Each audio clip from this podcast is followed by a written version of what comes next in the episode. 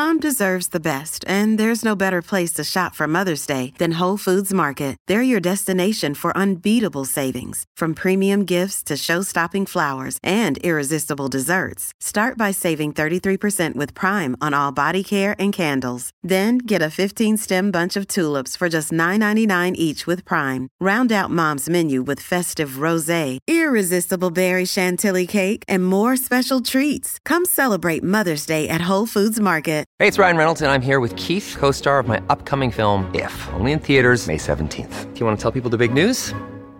All right, I'll do it. Sign up now and you'll get unlimited for $15 a month and six months of Paramount Plus Essential Plan on us. Mintmobile.com slash switch. Upfront payment of $45 equivalent to $15 per month. Unlimited over 40 gigabytes per month. Face lower speeds. Videos at 480p. Active Mint customers by 531.24 get six months of Paramount Plus Essential Plan. Auto renews after six months. Offer ends May 31st, 2024. Separate Paramount Plus registration required. Terms and conditions apply if rated PG. Another day is here and you're ready for it. What to wear? Check. Breakfast, lunch, and dinner? Check.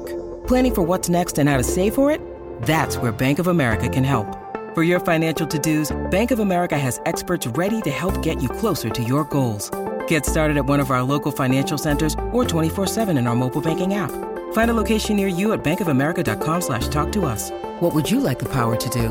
Mobile banking requires downloading the app and is only available for select devices. Message and data rates may apply. Bank of America and a member FDIC. Bienvenidos a un nuevo podcast original de Radio Cronos. Un saludo para quienes llegan recién a la sintonía. El mundo mágico de las plantas. Esto tiene mucho que ver con la antigua cultura, con la vieja religión, y también tiene que ver con el futuro. La gran mayoría de personas va a retornar a las plantas, indudablemente, al uso de las plantas, tanto a nivel medicinal, protección, alimentación, nutrición, el campo, etc. Algunas personas conocen el micelio. Este es un hongo. Realmente es un hongo que tiene muchísimo poder y en la tradición de la vieja religión se consideraba el sistema nervioso de la tierra. El micelio, este es un hongo que cubre todo el subsuelo de absolutamente todo el planeta y probablemente algunas algas en el fondo del mar. Cuando se hablaba de ese tema del micelio, de la comunicación entre el micelio, las plantas, los humanos, pues no le gustó mucho a la iglesia por allá en los años 1270, 1280, las brujas ya hablaban de los hongos. A la iglesia se le ocurrió la linda idea de tomar una parte de la Biblia y decir que las mujeres que se dedicaban al manejo de las plantas, a la fitoterapia o a las hierbas, pues eran hechiceras y brujas, así que prohibidas las plantas. El árbol de la vida ha sido un símbolo en prácticamente todo el mundo.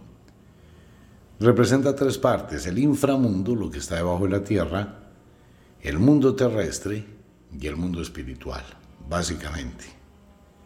Es lo mismo que representan las plantas, todas. Y todas tienen un poder. Es un poder oculto, las raíces, lo que está bajo la tierra, conectadas con el micelio, el tallo y las hojas, que son o corresponden con el elemento aire, que también tienen que ver relación con el espíritu, el cielo, lo celeste. Como las brujas o las mujeres en la antigüedad aprendieron o descubrieron que una determinada planta era buena o era mala, era un alimento o era un veneno. ¿Por la prueba y el fallo? No. A diferencia de los hombres, las mujeres poseen un instinto que las conecta con la naturaleza. ¿Por qué este instinto? Porque es lo mismo que cualquier hembra de cualquier especie en toda la naturaleza. Si usted mira cualquier especie, las hembras de cualquier especie son las matriarcas, en el caso de los elefantes, y son las hembras las que guían a las manadas, al agua, a determinadas plantas para curarse, para pulgarse, etc. Todo esto tiene que ver con el mundo de la magia, el uso de las plantas. Las mujeres empezaron a descubrir la vibración que tiene cada planta de acuerdo con la fase de la luna. La mujer campesina, en la antigüedad, y tal vez ahora algunas de ellas, llegaban a conocer cuándo fue cosechadas determinadas frutas, en qué fase de luna, por la cantidad de jugo que tenían las frutas.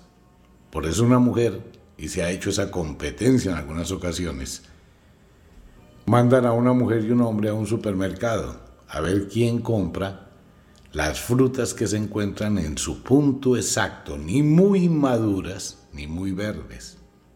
El acierto es exponencial de la mujer contra los hombres. Mande un hombre a comprar un aguacate para el almuerzo y que esté en su punto. El hombre puede ir y tocar el aguacate, pues sí, yo lo toco y como que lo siento, pero no identifico nada. La mujer va y compra exactamente, no, este está muy verde, no, esto ya está muy maduro. Vaya y mande un hombre a comprar arracacha o yuca pero para nada, por favor, vaya y mande una mujer a comprar la racacha o yuca.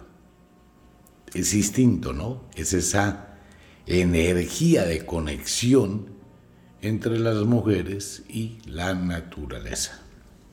No es que el hombre no lo tenga, claro, el hombre también lo tiene, pero de otra forma totalmente distinta y no tan desarrollada esa percepción extrasensorial que tienen las mujeres. Mire, una mujer entra a un centro comercial y puede ser un centro comercial gigantesco. De pronto ella pasó por un lado y vio un maniquí y vio un vestido que le gustó hartísimo. Y se fue a darle vueltas al centro comercial. Ella le puede preguntar al hombre, ¿dónde estaba el vestido? El hombre no recuerda.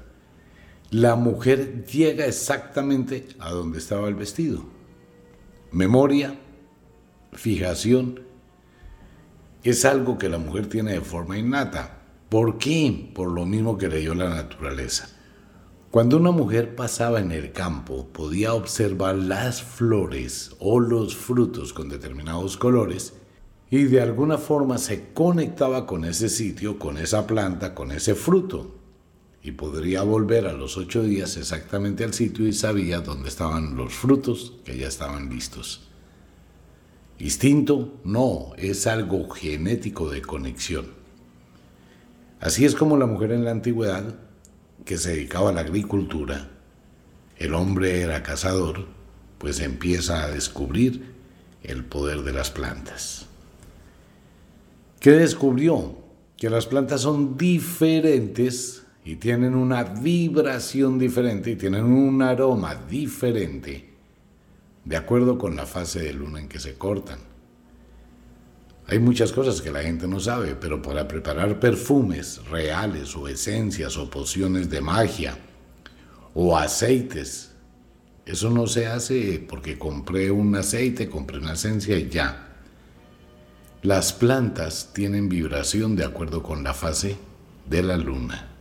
Miremos un momentico algo de frutas. Tomemos la uva, tomemos la naranja, tomemos un limón, tomemos una papaya y tomemos frutas jugosas. Cuando la fruta es más jugosa, cuando la cortamos en menguante, en creciente, en novilunio o en plenilunio. La uva, por ejemplo en el caso de España, en los viñedos, que tiene más jugo, más poder, más reserva, más fuerza, es la uva que se corta en las noches de plenilunio. ¿Por qué? Porque es cuando toda la savia llega al punto máximo de la planta. Igual pasa con el mango, igual pasa con las naranjas, igual pasa con los limones, igual pasa con cualquier fruta jugosa. ¿Qué pasa cuando se coge en cuarto menguante? Está medio seca. ¿Qué pasa cuando se recorta en novilunio? Está seca. ¿Qué pasa cuando se recorta en cuarto creciente? Que está Mm, igual, medio sequita, casi con un poquito de jugo. El ajo, la cebolla, todo eso tiene que ver con ello. Las mujeres aprendieron a reconocer que determinadas plantas tenían más aroma cuando se recortaban en determinadas fases de luna. Plantas venenosas se recortan en la noche de novilunio, porque la savia no llega a todas las hojitas entonces ellas empezaron a mirar a sentir. Es más sensación, ¿no? Ok. La farmacopea y la medicina de ahora, pues está basada en las plantas. La gran cantidad de cosas de medicina o de química o de farmacología está basada en las plantas. Si nos vamos un poquito a la antigüedad, unos 7500 años, y volvemos a la cultura griega, pues vamos a encontrar pues esa historia de los grandes curanderos de la cultura griega. Debemos recordar al dios Asclepio, el curador, el salvador, el único. El dios Asclepio tenía la facultad de curar a todo el mundo para que la muerte no llegara. El dios Hades, lleno de celos porque es el dueño del inframundo, fue y le dijo a Zeus, hermano, tienes que matar a Asclepio. ¿Pero por qué? dijo Zeus. Porque Asclepio no está dejando que lleguen almas al inframundo y no hay encarnación. Y el pobre barquero, pues está quedando sin plata. Entonces sucede que Asclepio curaba a todo el mundo. Y su hija Panacea y su hija Higia. ¿De dónde proviene la palabra? Sí, correcto. Higiene. Entonces Zeus dijo, no, pues nada, baila. Y mató, asesinó a Asclepio. Pues al menos eso le hizo creer al loco de Hades, un dios todopoderoso, el dueño del inframundo. Entonces ya después de que Hades quedó tranquilo y empezaron a llegar almas al inframundo y el negocio volvió a funcionar, fue cuando Zeus le dijo a Asclepio, venga conmigo hermano, lo voy a dejar en la eternidad. Y lo colocó en la constelación de Serpes, donde está el signo zodiacal de Ofiuku. Ofiuku, que es o representa el caduceo de Asclepio, ¿no? que es el símbolo de los médicos, la serpiente enrollando la vara de sabiduría. Pero al lado de Asclepio estaba su hija Panacea, que es el símbolo de la farmacopea hoy en día. Toda la gente que se dedica a la farmacéutica, a la química, a la medicina, pues utiliza el cáliz de Panacea, que tiene una serpiente enrollada. También pertenece a Ofiuco. Y su hermana Higia, quien se dedicaba pues a todas las cosas de la higiene para combatir los males, las enfermedades. ¿Cómo lo supieron? Pues no se sabe, pero eran muy inteligentes. Ocurre que Panacea, el cáliz de Panacea, fue el símbolo que empezó a utilizarse posterior al caldero de las brujas de la vieja religión de los hiperbóreos. Ocurre que en la cultura celta, en los orígenes de la cultura celta, se fundieron el conocimiento de los hiperbóreos, unos seres impresionantemente sabios que desaparecieron del norte del mundo y dejaron el caldero, ese famoso caldero que han tenido todas las brujas, que siempre ha sido compañía de las brujas, donde preparaban sus menjurjes, sus pociones, sus aceites, sus preparados Ahí estaba el caldero. Posteriormente se convierte en el símbolo del cáliz de la diosa Panacea. Pues esta gente con qué químicos trabajaba? Con plantas, metales, tierra, cortezas de árboles, animales, insectos. ¿Para qué? Para curar. Tanto es así que la gran mayoría de infecciones que se producían en la antigüedad, antes de que existieran los antibióticos, eran tratados con determinados hongos, con determinadas plantas. Hicieran infecciones sobre la piel, eran tratados con los gusanos de la mosca, moscarda y moscardón. A la gente le da asco y le da de todo fastidio imaginarse un poco de gusanos, una mosca depositando huevos donde aparecen las larvas blancas y empiezan a caminarle por la herida. Hoy lo podemos ver como algo asquiento, ¿no? algo sucio y que nos recuerda el proceso de la muerte. Pero no hay tal. Realmente eso también se hizo en la Primera Guerra Mundial, en la Segunda Guerra Mundial, y lo hacen los campesinos todavía en muchos lugares del mundo, porque es lo mejor para curar heridas, heridas que no cicatrizan, ¿Qué es lo que pasa? Que ese gusanito, esa larva de la moscarda y el moscardón, a ver, la moscarda y el moscardón son unas moscas verdes y azules. Sus larvas son necrófagas, o sea que se alimentan de tejido muerto o infectado. Cuando usted ve un cadáver de un animal y ve una cantidad de gusanitos, esos son las larvas de la moscarda y el moscardón. En una herida donde hay infección hay carne que está muerta. Entonces lo que hacen estos gusanitos es comerse esa carne muerta y dejan la carne sana y posteriormente la herida cicatriza. No me crea nada, investigue un poquito en internet Hoy hay sitios donde venden totalmente asépticas esas larvas para curar heridas que no sanan fácilmente. Entonces las brujas comenzaron a aprender cómo actuaban las plantas. Al lado de el beneficio de las plantas descubrieron los aromas. Recordemos que en la época del medioevo no existían baños, nadie se bañaba normalmente la gente de la ciudad, ¿no? Quienes vivían en los castillos, quienes vivían en ciudades, realmente no se bañaban sino una vez al año. Y si acaso en el verano. Pero en los campos no pasaba lo mismo. En los campos sí existía la higiene. Y es allí donde nacen los perfumes.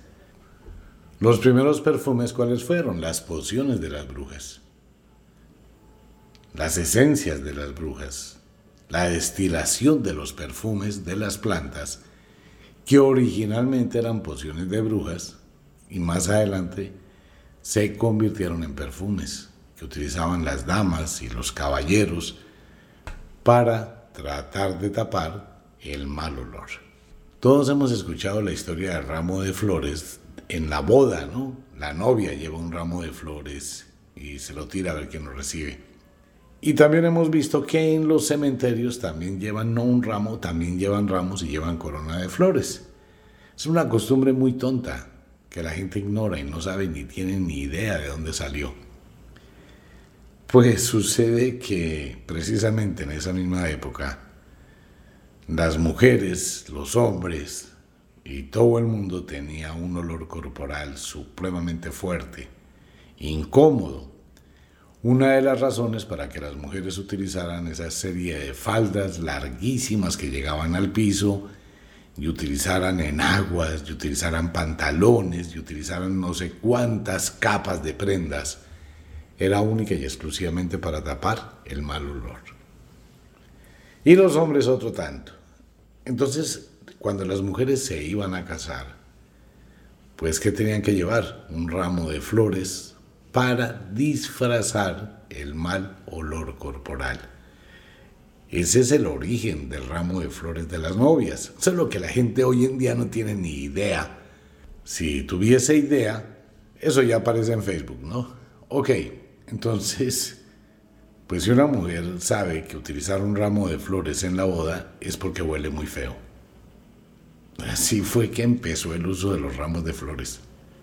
Pues lea, investigue sino que por lo bonito y no sé qué, pitos y flautas, eso se convirtió en una tradición donde la gente no conoce la razón por la cual, y cuando la gente conoce la razón, pues ya no va a usar un ramo de flores porque se va a sentir avergonzada, que es un indicador de que huele a feo. Por un lado. Por el otro lado, ¿por qué se llevan ramo de flores o corona de flores a los funerales o al cementerio? Normalmente a los funerales, ¿no? ¿Por qué? Por la misma vaina. Era para tapar el olor a descomposición del muerto y los malos olores de todo el mundo que estaba reunido en la sala fúnebre. Por eso se llevaban flores. Y quedó la tradición para tapar el mal olor. Y ya después, pues la tradición fue cambiando y una cantidad de cosas.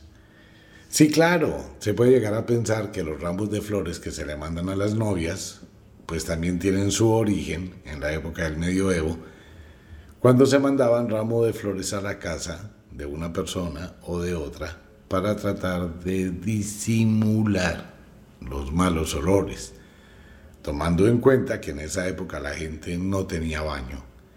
El baño era una especie de balde, abrían la ventana y tiraban todo por la ventana a la calle, por eso muchas ciudades tenían un olor muy peculiar, ¿no?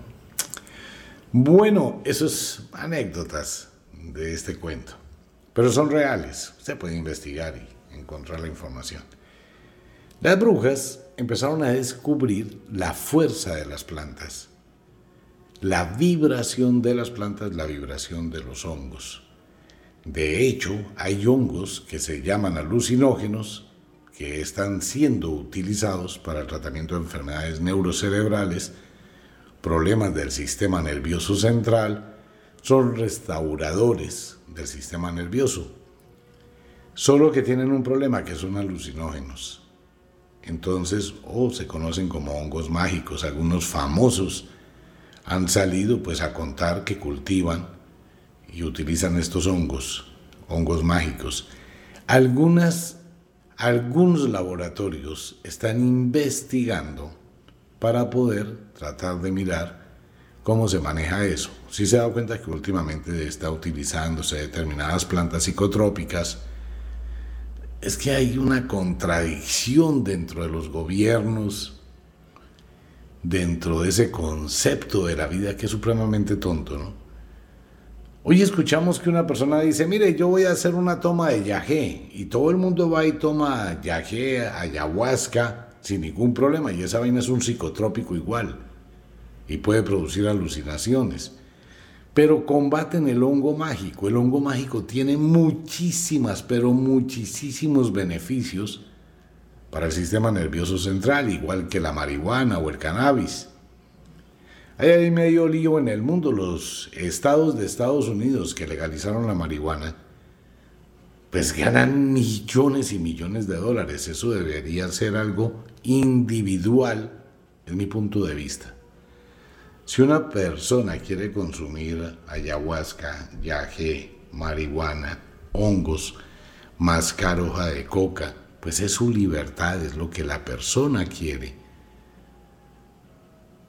Ahora hay investigaciones muy serias que muestran que muchas de estas plantas no tienen efectos secundarios, pero que sí pueden ayudar muchísimo a regular el sistema nervioso. Tenemos personas con Parkinson, que están tomando el aceite de marihuana, lo hemos visto en, muchas, en muchos videos, personas que sufren de dolores terribles y cómo han tenido una ayuda con todo este tipo de plantas. Pero bueno, hay investigaciones, ¿no? Entonces las brujas empezaron a conocer el poder de todas estas plantas y empezaron a descubrir cómo ayudan, pero no solo en la parte medicinal, ni como en la preparación de los perfumes, ni como por la decoración. Empezaron a darse cuenta que hay determinadas plantas que cambian el humor de las personas. ¿De dónde nace el humor de las personas? Del gran genio, también griego, que le aprendió a Asclepio, que es el padre de la medicina, ¿cómo se llama? Hipócrates. Tanto Hipócrates como Asclepio, en la cultura griega, pues empezaron a hablar de ese humor. ¿Y ese humor qué es? La energía que cubre a las personas. Es lo que le produce carisma, buena suerte, atracción, bienestar, equilibrio, felicidad. Y también ese es el humor que se resiente cuando hay una influencia negativa o una brujería, o hay malas energías, o hay malas vibraciones. Hipócrates lo decía, ¿no? En los temperamentos. Hay cosas en las estaciones y en las noches que enferman el alma y no el cuerpo, y hay que buscar la forma de curar el alma. Decía Hipócrates, Hipócrates no era amigo de los medicamentos, Hipócrates era amigo de las plantas, de las arenas, de la tierra, igual que Fran Anton Mesmer, el padre del mesmerismo, otro médico por allá en los años 1800 y pico. Él no le gustaba recetar medicamentos. La gente debía ir a abrazar un árbol, de ahí nace el mesmerismo.